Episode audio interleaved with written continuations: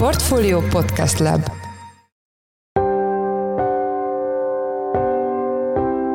Mindenkit üdvözlünk, sziasztok! Ez a Checklist a Portfolio podcastje augusztus 31-én csütörtökön. A műsor első részében arról lesz szó, hogy Magyarország egy 3,9 milliárd euró összegű kérelmet nyújtott be a helyreállítási és ellenálló képességi eszköz hitel keretének terhére. A döntés nem váratlan, de korábban nem egészen erről volt szó. Azért jelentős, hogy a magyar kormány mégis beadott egy hitelkérelmet, mert Orbán Viktor miniszterelnök még a tárgyalások során, tehát még 2020 elején azt mondta, hogy Magyarország nem fog hitelt igényelni, emellett nagyon sokáig ki is tartottunk, aztán tavaly az orosz-ukrán háború kitörésekor már májusban a miniszterelnök pedzegette, hogy Magyarország mégis folyamodhat a kölcsönért, aztán végül is az idén év elején jelent meg az a határozat, amely felszólította Navrasics Tibor területfejlesztési minisztert és Lantos Csabát, hogy közösen dolgozzák ki azt, hogy pontosan milyen programokra fogunk hitelt igényelni, és hogy ezt a kérelmet juttassák is el az Európai Bizottsághoz. Vendégünk Szabó Dániel, a portfólió uniós ügyekkel foglalkozó elemzője. A második blogban a hazai beruházások zuhanása lesz a téma, amelyel kapcsolatban különösen furcsa, hogy a statisztikai hivatal visszamenőleg módosította a számokat, de nem valami apró korrekcióról van szó, amely egyébként megszokott a statisztika világában, hanem ennél komolyabb különbségekről. Erről Madár Istvánt, a portfólió vezető makrogazdasági elemzőjét kérdezzük. Én Szász Péter vagyok a portfólió podcast szerkesztője, ez pedig a checklist augusztus 31-én. Most egy rövid szünet, és jövünk jövünk vissza.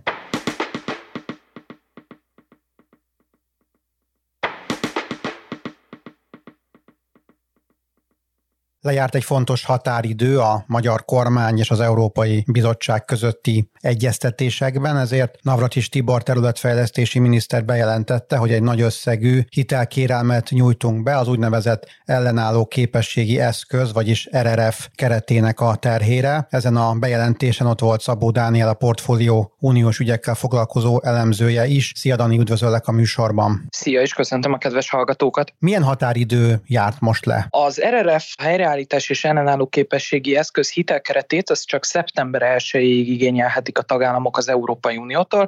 Mint ismert, ezt egyébként először a koronavírus járvány alatt hozták létre új pénzügyi eszközként, amelyet az unió történetében először egy közös hitelfelvétel is kísért, de ezért egy mindenképpen fontos mérföldkő. És azért jelentős, hogy a magyar kormány mégis beadott egy hitelkérelmet, mert Orbán Viktor miniszterelnök még a tárgyalások során, tehát még 2020 elején azt mondta, hogy Magyarország nem fog hitelt igényelni, emellett nagyon sokáig ki is tartottunk, aztán tavaly az orosz-ukrán háború kitörésekor már májusban a miniszterelnök pedzegette, hogy Magyarország mégis folyamodhat a kölcsönért, aztán végül is az idén év elején jelent meg az a határozat, amely felszólította Navrasics Tibor területfejlesztési minisztert és Lantos Csabát, hogy közösen dolgozzák ki azt, hogy pontosan milyen programokra fogunk hitelt igényelni, és hogy ezt a kérelmet juttassák is el az Európai Bizottság bizottsághoz. Milyen összegről van szó, mekkora összeget igényelt a kormány most? Navrasis Tibor bejelentette, hogy 3,9 milliárd eurónyi összeget igényelünk meg az RRF hitelkeret terhére, ami azért is meglepetés, mert az augusztus közepén társadalmi egyeztetésre bocsátott dokumentumban még 4,8 milliárd eurós összeg szerepelt, tehát tulajdonképpen most 1500 milliárd forintnyi hitelt hívnánk le az Európai Uniótól 2000-2500 közötti összeg helyett. Tehát ez már mindenképpen egy fontos változás, és még inkább árnyalja ezt az az összeget az, hogy eredendően 6,6 milliárd eurós hitellehívásról volt szó, később pedig ezt módosították 4,8 milliárd euróra, miközben egyébként akár 9,9 milliárd eurót is lehívhatott volna Magyarország az RRF terhére.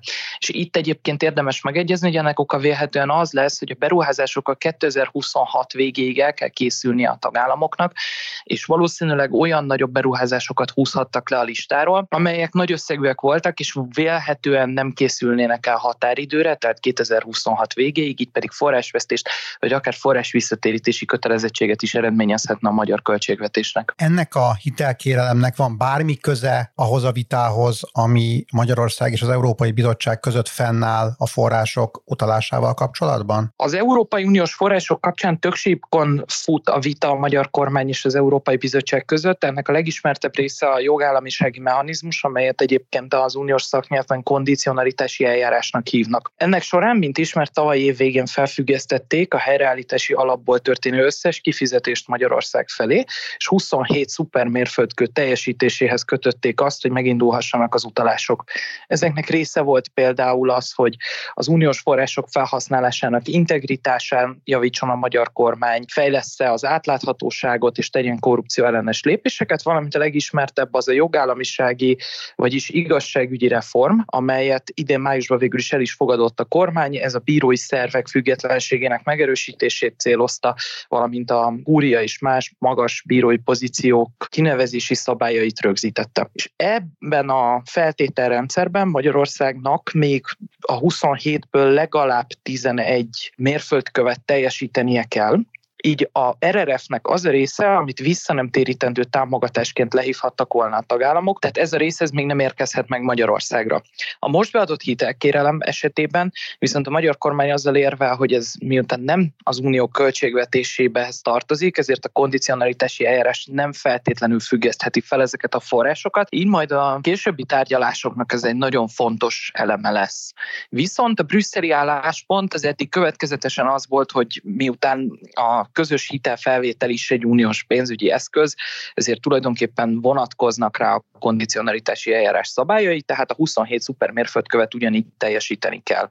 És ezen a síkon tulajdonképpen nincs szükség új tárgyalásokra, hanem a meglévő problémákat, amiket az Európai Unió felvetett, és követeli az orvoslásokat, azokat kellene rendezni, és ezeket a vitás megoldani. Ebben egyébként most az uniós nyári szünet miatt, ami így a július második felétől augusztus végéig tart, abban igazi erőrelépés és érdemi egyeztetések nem is történtek, de ezt az Európai Bizottság részéről meg is erősítették, hogy igazán a magyar kormány sem próbálkozott tevékenyen vitát generálni, vagy folytatni az egyeztetéseket, pedig erre lett volna fogadó szándék a másik oldalon is. Arról volt szó most ezen a tájékoztatón, hogy az Erasmus ügyel kapcsolatban van-e valamilyen előrelépés? Ugye kezdődik a, a következő tanév, tehát elesnek az egyetemek forrásoktól? Mindenképpen szó is kellett, hogy essen róla, hiszen az Európai Európai Bizottság szóvivője éppen hétfő jelentette ki azt, hogy szeptember 1-ig, hogyha a magyar kormány nem oldja meg az Erasmus ügyben a Európai Bizottság által felvetett problémákat, akkor már a finanszírozásból több egyetem kieshet, valamint egyes egyetemek azok magukból a programból is kiesnek, tehát nem szerződhetnének új cserediák programokra. Ez nem a mostani tanévet és az őszi fél évet érinti, hanem sokkal inkább a következő tanévet, tehát a következő szeptembert, mert júliusig futnak ki a szerződések. Azt sem lehet pontosan tudni egyébként, hogy ez hány modellváltott egyetemet érint jelenleg, úgyhogy itt még azért sokat tisztázatlan kérdés.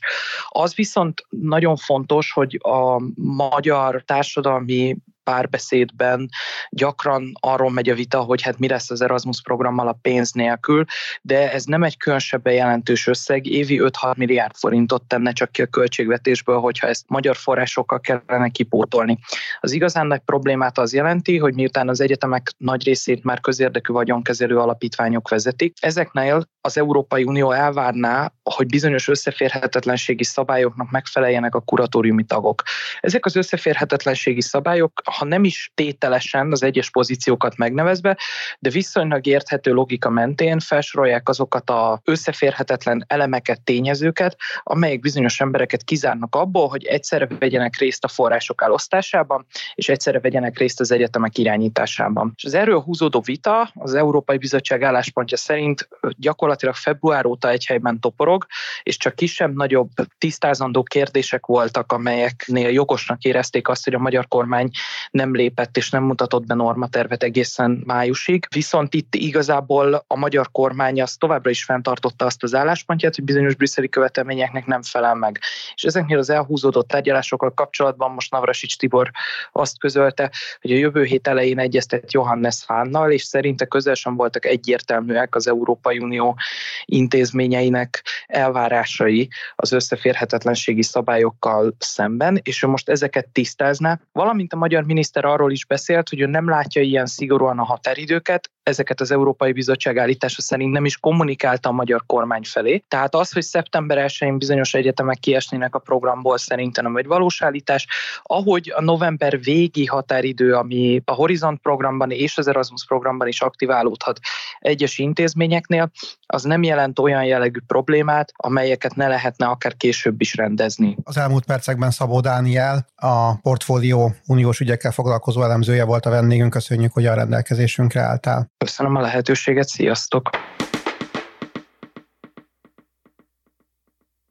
Zuhant a hazai beruházások volumene a második negyed évben, amely összhangban van a teljes magyar gazdaság lejtmenetével. Az ugyanakkor meglepő, hogy a Központi Statisztikai Hivatal visszamenőlegesen is átírta az adatokat, és nem néhány százalékponttal, hanem jelentősen. Itt van velünk a telefonban Madár István, a portfólió vezető makrogazdasági elemzője. Szia, üdvözöllek a műsorban. Szia, üdvözlöm a hallgatókat én is. Az első kérdésem, hogy hogyan teljesítettek a beruházások a második negyed évben? Hát kifejezetten gyengén, ugye az előző negyed évhez képest is volt egy 4%-os további visszaesés, és 13,5%-kal lejjebb van már a beruházási volumen, mint egy évvel ezelőtt, tehát azt lehet mondani, hogy tulajdonképpen most látszik a friss adatokon igazából az, hogy egy olyan gazdasági környezetben, ami Magyarországon jelenleg van, hát nem egy kifejezetten beruházásbarát klíma alakul ki. Nagyon sok tényező egyszerre húzogatja lefele ezt a beruházási aktivitást. Az elmúlt negyedévekben erről kevésbé voltak még egyértelmű számok, mostani azért ez igazán keményen oda csapott, és talán még a várakozásoknál is gyengébb lett. Azt lehet tudni, hogy a külföldi vagy a magyar cégek voltak aktívabb beruházók, vagy az állami szektor? Azt lehet mondani, hogy tulajdonképpen minden területen, bárhogy próbáljuk fölbontani a gazdaságot szegmensekre, minden területen igazából azért alapvetően visszaesés figyelhető meg.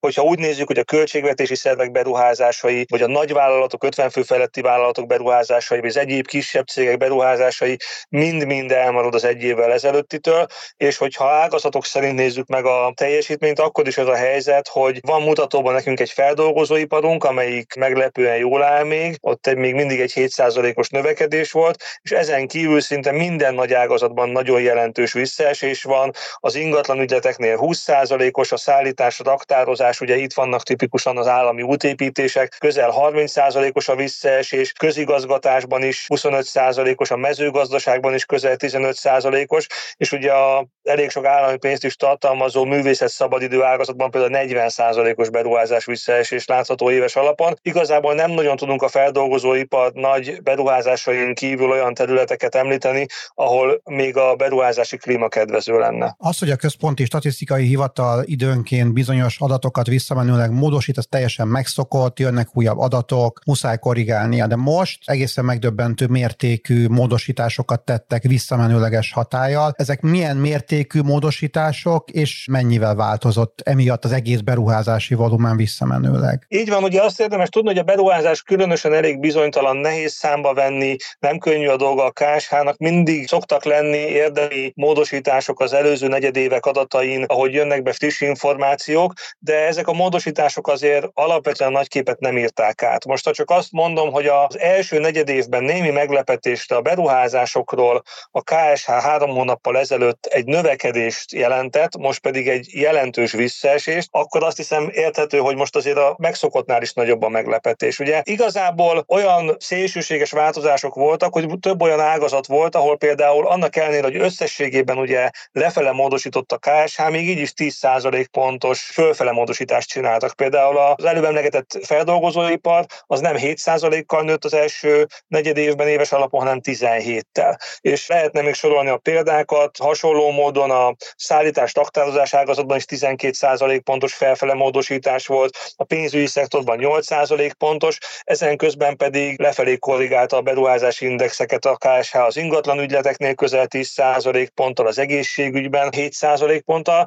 a szórakoztatás esetén pedig több mint 20-szal. Tehát ugye azt lehet mondani, hogy tulajdonképpen az első negyed évnek szinte egyetlen egy száma sem stimmel most, tehát néha még az előjelek sem. Tehát egészen elképesztő átalakulást hajtott végre a, a KSH, Az okokról egyelőre nem tudunk, kérdeztük a KSH-t, ha válaszolnak, akkor nyilván az, az olvasók elé fogjuk tárni. Nem világos, hogy miért történt ilyen óriási áttúrása az adatokban, mert ezt a hagyományos, mindig jellemző revíziók azért messze nem szokták ilyen mértékben változtatni a képet. Azt hozzá kell tenni, hogy a reményeink szerint azért nem egy állandó jelenségről van szó, mert a, a mostani változtatás az sokkal jobban beleillik abba a képbe, ami a gazdaságról kirajzolódik. Tehát ugye furcsa volt, hogy az első negyedévben miért növekednének a beruházások, hiszen ugyanúgy igaz volt, ahogy most a második negyedévben az, hogy nagyon magas a kamatkörnyezet, hogy nem jönnek az EU források, a költségvetés elsősorban az állami beruházásokon szorít meg, hogy minél kevésbé legyen a hétköznapokban érzékelhető az, hogy milyen nagy bajban van a büdzsé. Van még további több olyan tényező, apró tényező, ami a beruházásokat érdemben lefele szorítja, és ugye hát teljesen logikus, hogyha négy negyed éve egyébként recesszióban van a gazdaság, akkor érthető, hogy a beruházások miért esnek. Most így a felülvizsgált adatok alapján valóban a beruházások is pont négy negyed éve zsugorodnak. Ez jobban beleillik nekünk abba a képbe, hogy mi is zajlik a magyar gazdaságban jelen pillanatban, mint amikor valamiért az első negyed évben egy jelentős emelkedést mért be először a KSH. Azt mondtad, hogy a feldolgozóipar teljesítményét felfelé korrigálták, akkor azt gondolnánk, hogy ez egy nagy súlyú ágazat. Összességében, hogyha ezeknek a szaldóját vesszük, akkor mennyiben változott a, az első negyedévi beruházás éves bázison, vagy akár negyedéves bázison most a felülvizsgált adatok szerint? Így van, ugye jó mondod, valóban a feldolgozóipar a legnagyobb súlyú a beruházásokban, és ez a nagyon nagy súlyú feldolgozóiparnak a jelentős 10% pontos felfele húzása ellenére alakult ki ez a visszaesés. Ez is mutatja azt, hogy milyen óriási áttudások voltak ebben az egész feldolgozóipari részletesebb statisztikában. Ugye ez összességében azt jelentette egyébként, hogy éves alapon már az első negyedév is visszaesést mutatott az előzetes adatok alapján is, 2,8%, most, most ezt visszahúzta a KSH 4,4%-ra. Itt talán kevésbé látványos a, a lefele mozdításnak a mértéke, bár nem elhanyagolható, sokkal látványosabb az, hogy negyedéves alapon lett a emelkedésből csökkenés, ugye, ha fix bázison nézzük, vagy negyedéves alapon nézzük, akkor, akkor feltűnőbb az, hogyha ránézünk egy ilyen szép beruházási szintgörbére, akkor eddig egy ilyen kicsit szikcakos kép volt előttünk. Most így ezzel, hogy az első negyedévet is lefele húzta a KSH, hogy az előző két negyedév is már lefele tartott, és most ugye az új friss második negyedév is lefele tart, és sokkal egyértelműbb trendvonal rajzolódik ki. Ezzel tulajdonképpen mondhatjuk azt, hogy ez a beruházás ez egy elég egyértelmű zsugorodási pályán van, és hát azért valószínű, hogy a harmadik, negyedik negyedévben ez nagyot nem fog fordulni, hiszen azért azt látjuk, hogy ezek a fékező lassító tényezők egyelőre nem enyhülnek jelentősen a magyar gazdaságban. Köszönöm az elmúlt percekben. Madár István, a portfólió vezető makrogazdasági elemzője volt a vendégünk. Köszönjük, hogy a rendelkezésünkre álltál. Én is köszönöm, sziasztok!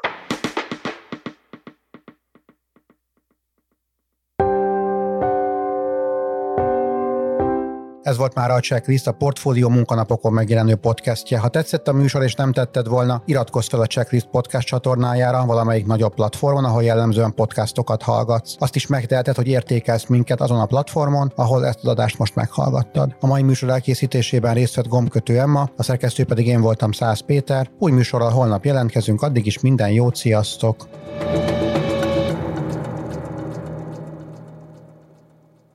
Reklám következik.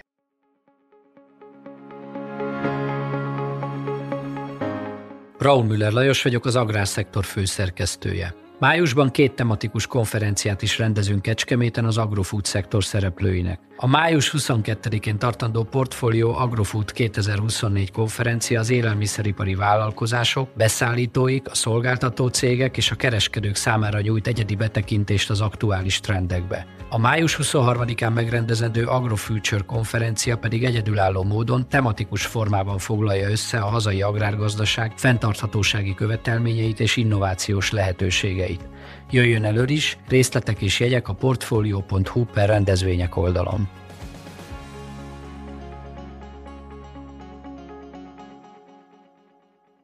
Reklámot hallottak.